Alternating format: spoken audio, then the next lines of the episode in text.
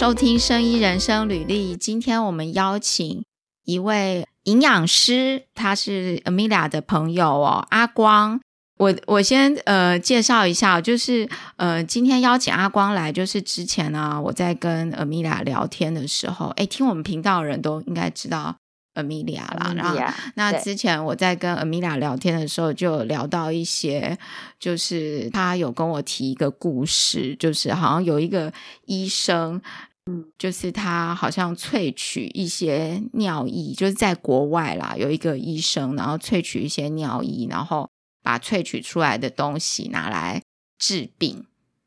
就是给患者吃。但详细的细节我真的，Amelia 跟我讲，但我有点记不清楚了。然后那时候我们就在讨论说，诶，那这样萃取出来的东西，它其实不是一个药嘛？因为它不是一个正规合法的药，那它是什么？然后提到说可以来问问阿光，所以今天我们欢迎阿光。就是加入我们 Podcast 一起聊天，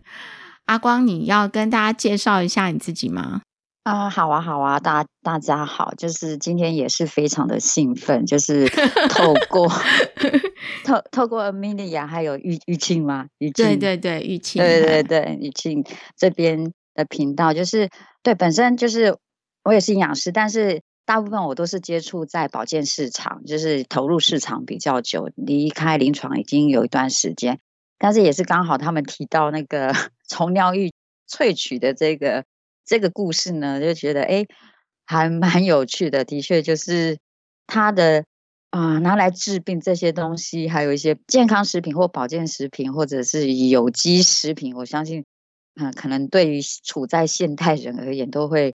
被这些。新的商业话术搞得有一点，就是也不知道哪一个是是是是有被呃有被定义，或者是真的对于身体有帮助，可能大家也也会有蛮多好奇的地方。嗯，对啊，对我我有一个好奇啊，就是比如说像刚才这个尿液萃取出来的东西，它一定不是一个药，然后它。它是什么呢？它就被人家拿来吃嘛，对不对？但是它感觉上它是萃取，所以它可能是一个浓缩的东西。那我的意思就是，我有一个问题，就是说，比如说类似像这样子概念的东西，实际上我们在房间蛮多的，嗯、对不对？比如说有啊，对，比如说像呃，像什么呢？像嗯。哦，像比如说，像我会去买那个就是顾眼睛的，因为人家都说顾眼睛要吃什么叶黄素啊，还是什么的，对，是不是这一种东西？这种你可以跟我们就是请阿光帮我们介绍一下。我们在坊间，我们去看待这些东西，我们要到底要怎么看待它？呃，其实我。我我自己虽然虽然说听到，就是我相信在呃国内之前，大家有听到那什么尿液疗法那一些，可能就像这个、哦、喝尿，对喝尿的部分。那或许在我们人体呃，在一些啊、呃、从吃的食物里面本身就有一些营养成分，可能他会 想要用尿液疗法的部分，可能就是有一些营养素，它可能有部分是有可能还还是有存在这些排出的一些啊、呃、尿液或者是。啊、呃，便便当中它可能另外萃取出来，但是说实在话，啊、呃，因为我没有很了解那个那个国外的研究，但是通常像是有从食物当中另外萃取出来的一些营养成分，大部分会类似像是我们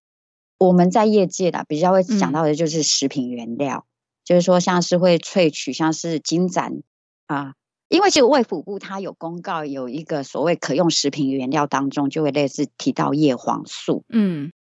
就叶黄素花，对不对？对，金盏花。那之前都会，哎，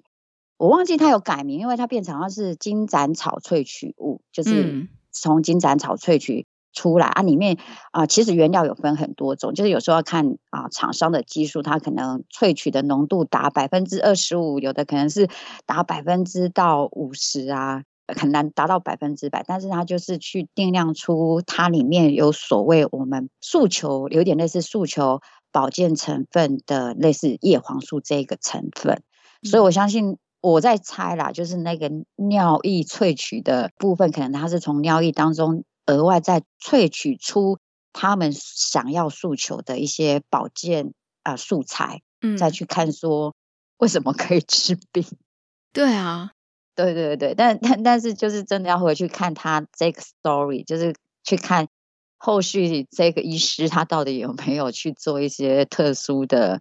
研究，或者是配合厂商去萃取出特殊的一些活性成分，还是什么？嗯，我记得那个故事好像很多争议。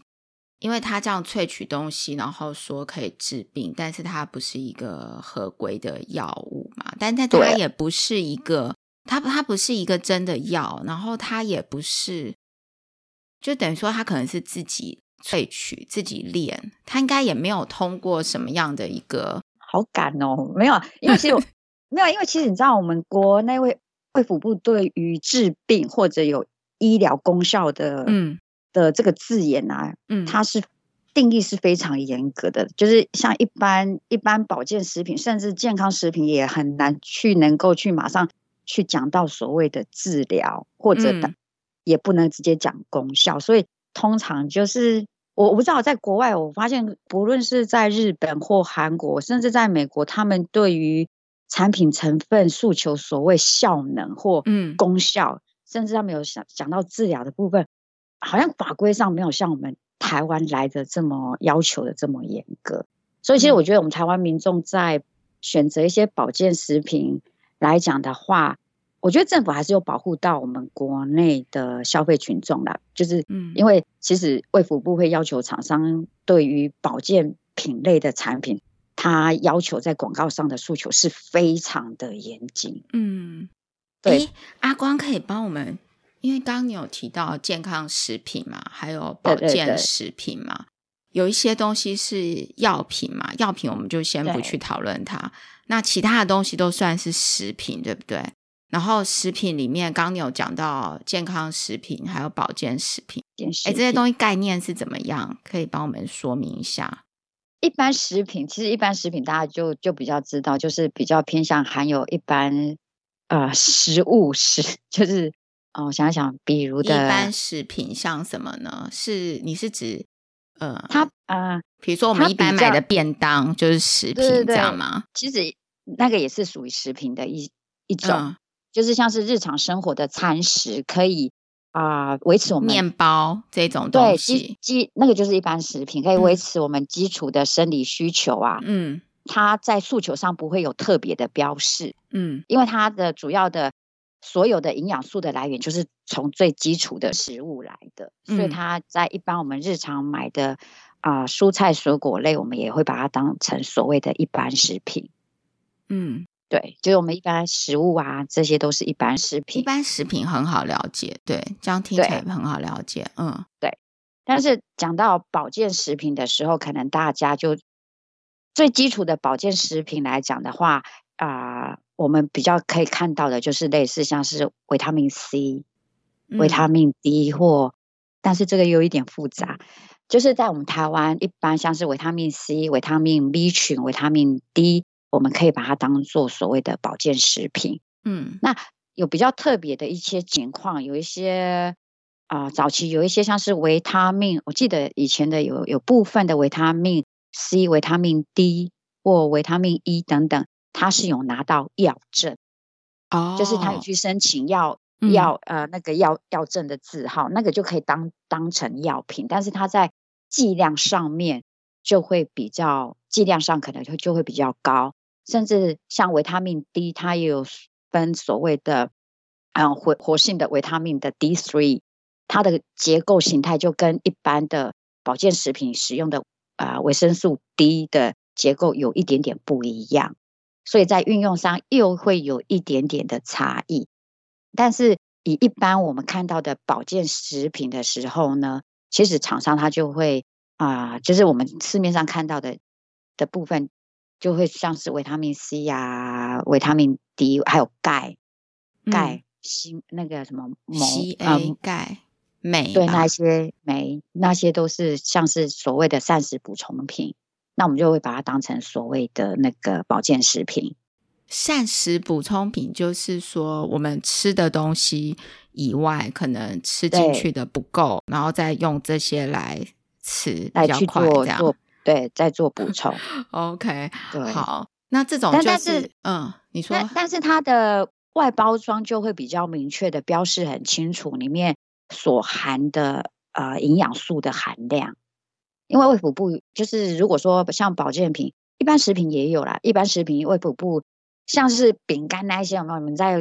我们在 Seven 或者在便利超商买到一些饼干，嗯、它后面都会有基础的营养标示，那个是都都规定要标的。但是如果像是啊、呃、胶囊定剂类，只要是胶囊定剂类的话，嗯、有关到维生素、矿物质的产品，卫福部就会要求你，你要把里面的像是 B 群的部分，你就都要全部标示出来，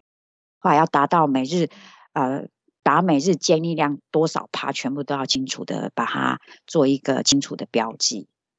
哎，那我有一个问题哦，刚刚讲这个是保健食品嘛？嗯我想到啊，对对对，像如果在那种就是超商啊，不是会有一些饮料，他会说它有什么维生素的那一种饮料呢？呃，通常在超商，超商你看到的有一些饮料，除非他想要去诉求它某某种的效能，嗯，可是你想要诉求某种效能的时候，嗯。我我据我知道了，像哎，这边直可以直接讲产品名吗？还是要会不会有广告争议？是没有关系，只是没有关系，只是怕说讲 讲了，万一我们又发现讲错了哦。不过没关系，哦、我们可以把它卡掉，哦、你就讲吧。好，好，然后我们再看怎么样调整。哦就是、对，好，因为像是啊、呃，像你讲到的，有一些饮品，它诉求像是呃，类似可以什么啊、呃，看一下每哎，那个叫每日。每每日什么有有有一支茶，它在诉求类似像是降低体脂肪、减重。哦，对对，但我也说不出来。我知道，我看到它我就知道，对，就觉得喝起来好像会很瘦，因为他想要诉求降低类似胆固醇、体脂肪这一类。嗯，呃，就也诶，我要要看一下那个那一个，因为他他这支产品比较特别，他就去申请啊、呃、健康食品。对它，它是它就变成健康食品了耶。对，有，因为我们有一些你，你你有有有时候去超商，你有发现有一些机能性饮品。对对对，我，我就是在问这个。对对，机能性饮品，它会特别去申请类似健康食品认证。当你有申请健康食品认证的时候，你就可以去讲说啊，我可以降低胆固醇，或者是啊。有一些功能性的诉求，但是这些你要讲这些功能性的诉求，必须符合健康食品里面的选层。我找一个，嗯，所以这样子健康食品，哎，那这边要请阿光说明一下，这样我们听众可能一下子他可能不知道健康食品是什么，太跳了，对对，会会太跳。好，因为基本上。在我们吃的食物当中，我们会有分一般食品嘛，就是我们日常生活吃的食物里面就一般食品。嗯，那食品进阶的时候，就会来到像是保健食品，就是我一般食物当中我摄取不到的营养的时候，我会额外补充一些保健品来强化我一些营养营养素的诉求。但是呢，有一些产品呢，它希望去达到我更清楚的去讲明我我这个。保健品或者是我这个产品，我有添加额外的保健素材的时候，但是我想要讲到一些特殊性功效或啊、呃，也不能讲疗效，特殊性的保健功效有效能的时候，厂商可以去向卫福部去申请所谓的健康食品认证。嗯，后来因为健康食食品这四个字，它是。它是一个具有法法律效效益的的专属字眼。我一般食品不能随便用健康食品去去诉求。健康食品它是要符合啊卫福部啊审核过，甚至要做做有做过一些基础的临床实验，嗯，包含像是人体实验或者是动物实验，但是这些试验是要透过临床以外呢，还要经过卫福部审核过。所有的检验报告都要审查过之后，卫福部才会去核核发健康食品认证，赋予这支产品它接着我们想要去诉求的保健效能。嗯，比如说刚刚我们提到的那个、那个、那个类似茶的饮料，嗯嗯来说的话，我我找一下它的，因为健康食品的认证，它总共可以诉求十三种效能，保健功效，对不对？诉求对的保健功效有十三种，对，保健功嗯功。效有十三种效能。嗯，呃，好，十十三种效能里面有包含可以诉求，嗯，像是血压，嗯，可以辅助调节血压功能的，这个这个就是属于一种功效了。就是我、嗯、我厂商想要卖某些产品的时候，我必须设计的一些啊、呃、实实验结果是可以调节血压功能的效果，或者有一些产品会诉求，哎，促进铁吸收功能，嗯，还有就是牙齿保健功能，甚至延缓衰老功能。那我们最常见的应该是说，哦，不易不易形成体脂肪功能。嗯，我记得那个美美招，嗯，美招那个茶好像是去诉求我不易形成体脂体脂体脂肪啊，这个也是十三个里面吗？十三个，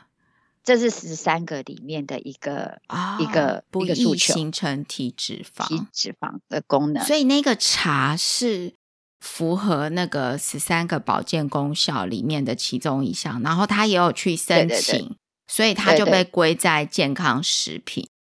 对，不对？就我就可以诉求我是健康食品，那我我这个健康食品食品诉求的效能，我就是让你喝了，我就是不容易让你产生体脂肪。所以我以一个消费者的角度来看这个产品啊，就是我如果看到说他有申请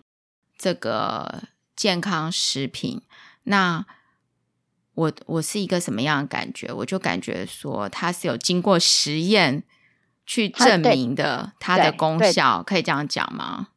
其实我呃，健食认证就是健康食品认证。我以我自己的感觉，我觉得是政府想要保护民众，让他们在选择保健食品，因为台湾的保健食品市场太大了，产品太多了，嗯、消费者在选的时候其实不会很了解说。我我吃的这个产品对我到底是是不是有信服力，或者是不是有有一个合规的单位去帮我做检验？不然你就会觉得说，哎，厂商自己讲自己的，我我吃的到底对我对我是不是有有伤害，或者有有某一种程度的风险？所以健康食品，我我自己觉得是政府当时为了让这些所谓的具有保健诉求的一些成分也。把它定义出来，也让厂商比较知道我要怎么去配合政府的要求。那让民众可以在筛选产品的时候，知道我吃的这样的一个机能性的保健品是对我于我在哪方面是有一些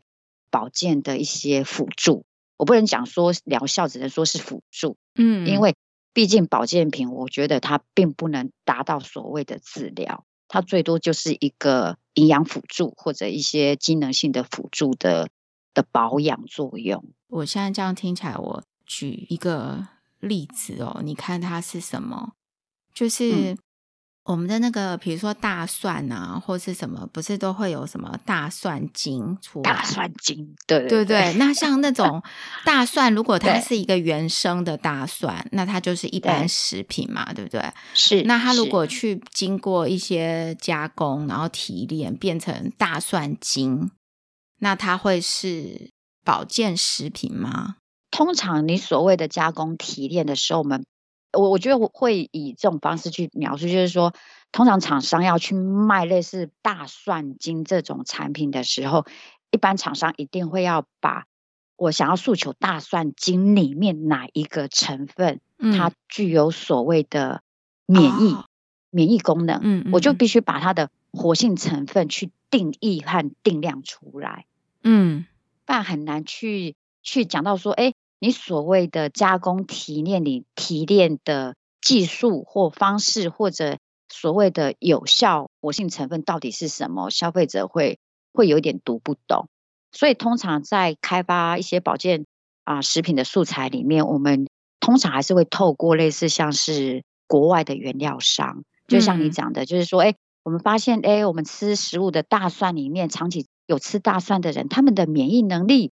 或者是说他们在某一些机能好像哎，比一般不常吃大蒜的人，好像精神状况或免疫功能好像特别好，就会有学者想要去了解，哎，就会去研究大蒜里面有什么成分，嗯，会对于我们人体的免疫力调节是有帮助的，就会去这是做 study 嘛，把它、嗯、做实验，然后去了解是哪一个成分。实验出来的时候，就是原料商或者是说国外原料商，他们就会去申请专利，就是因为我发现这个成分对于身体是有帮助的，嗯、那我就会去申请一个专利认证，是属于我这个原料专利，我才能够使用的。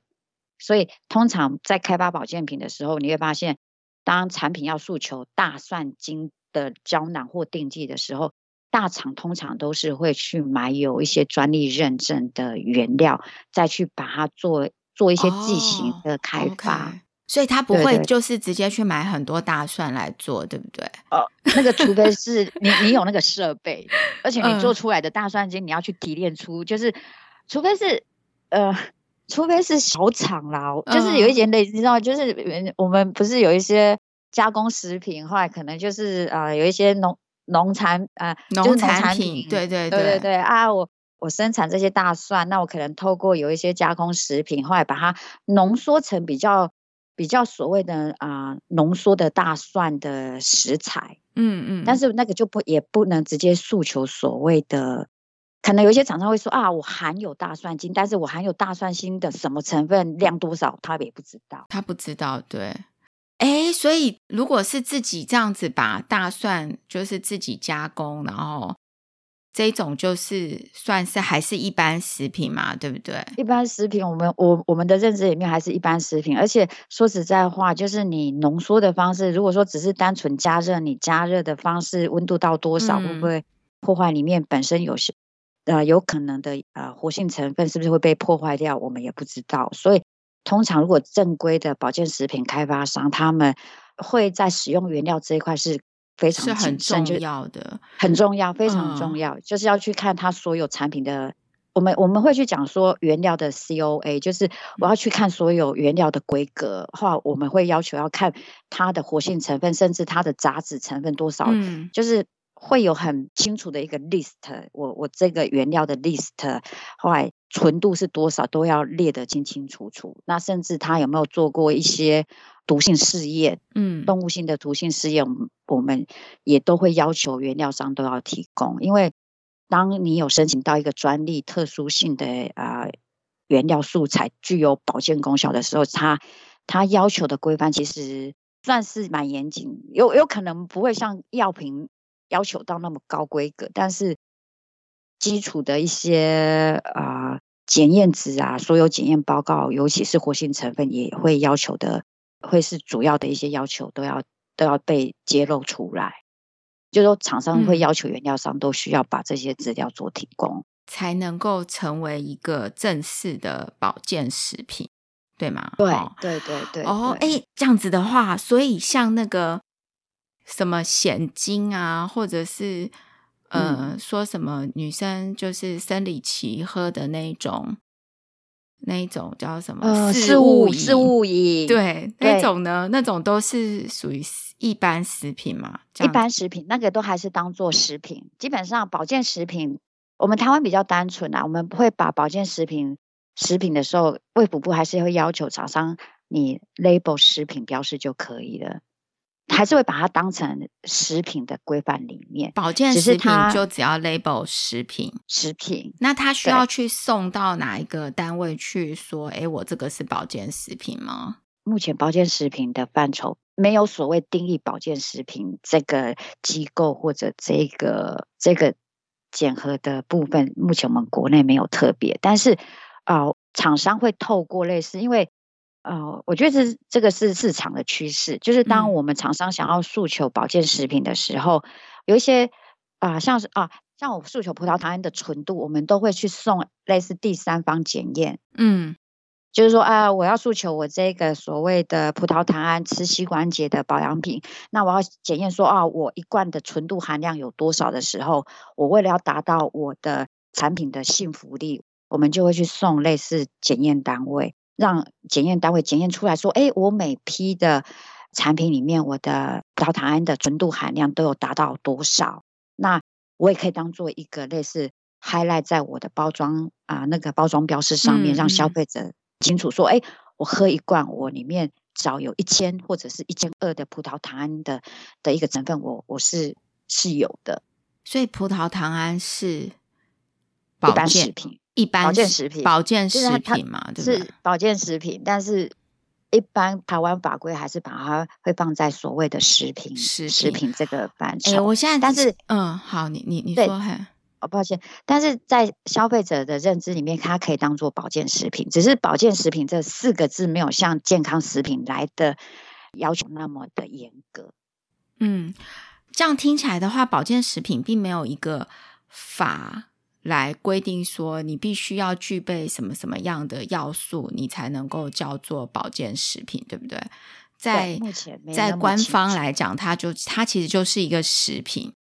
但是在生产这些保健食品的厂商的角度来看。就完全不一样，就完全不一样。这里的保健食品，它必须是，嗯、呃，就你刚刚讲到的那些原料很重要，然后这些原料它可能是有专利的，有经过这个原始开发人他的一些做过一些实验，然后他知道说这个成分可以做什么，然后甚至你产出来的保健食品也要，就是说你要很清楚知道你的这个产品里面有多少 percent 的这些成分嘛。对对对对，哦、对，那但是健康食品就就是真的有，对，就要更清楚，就是说健康食品它就是会做一些基础的临床试验，嗯、可能会就是可能不是做人体试验，但是基础的一些动物性试验，比如说我们想要诉求，我记得有一个是诉求，像是嗯抗疲劳功能，嗯，但是像抗疲劳功能里面，其实啊。呃我们台湾法规对于这十三项功能里面每一个功能，你实验的 protocol 就是你要做哪些实验啊，要达到多少，它有很清楚的实验设计的规范给你。嗯，那啊、呃，我比较有印象，就是之前我们类似做过类似抗疲劳里面，我们就是用小鼠的游泳游泳。游泳的疲累的状况，我我们喂呃有一只呃有一部分的小老鼠它是没有喂食这这个成分，那有另外一部分它有喂食，但是它的食物状况都一样，只是只是啊、呃、实验组的它是有喂食可能 B 成分，那就会去设计说让小老鼠去游泳，那看哪一只老鼠它的一些游泳的时间或者它的其他的检测，嗯，后来去去看说哎。诶的确有服用 B 成分的这一群老鼠，它的整个体能或者它的精神力是是不一样的。把这样的一个实验结果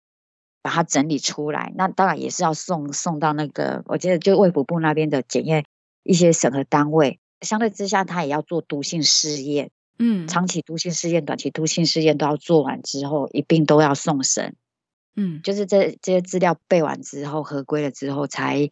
卫福部才会呃核发所谓的鉴识认证给给这这支产品或这家厂商。那每一个功能都有他他们自己的实验设计，或者他要要求的实验的结果，而且它活性成分都要很清楚的把把它标示出来，活性成分剂量到多少，使用多久，什么都要写得很清清楚楚。嗯，对，这十三个保健功效，我刚刚看了一下，因为你刚刚讲抗疲劳，我觉得好有趣哦。就是 因为抗疲劳这东西有一点，嗯、呃，就是说我现在如果是一个，模糊对不对？对对对，我是一个一般老百姓，我会觉得好模糊哎。然后我刚刚查了那十三个功效哦，就是在网络上卫福部的网站，他说十三个功效是骨质保健、调节血脂。对，然后不易形成体脂肪，就我们刚刚聊到那个茶嘛，对，然后护肝、免疫调节、延缓衰老、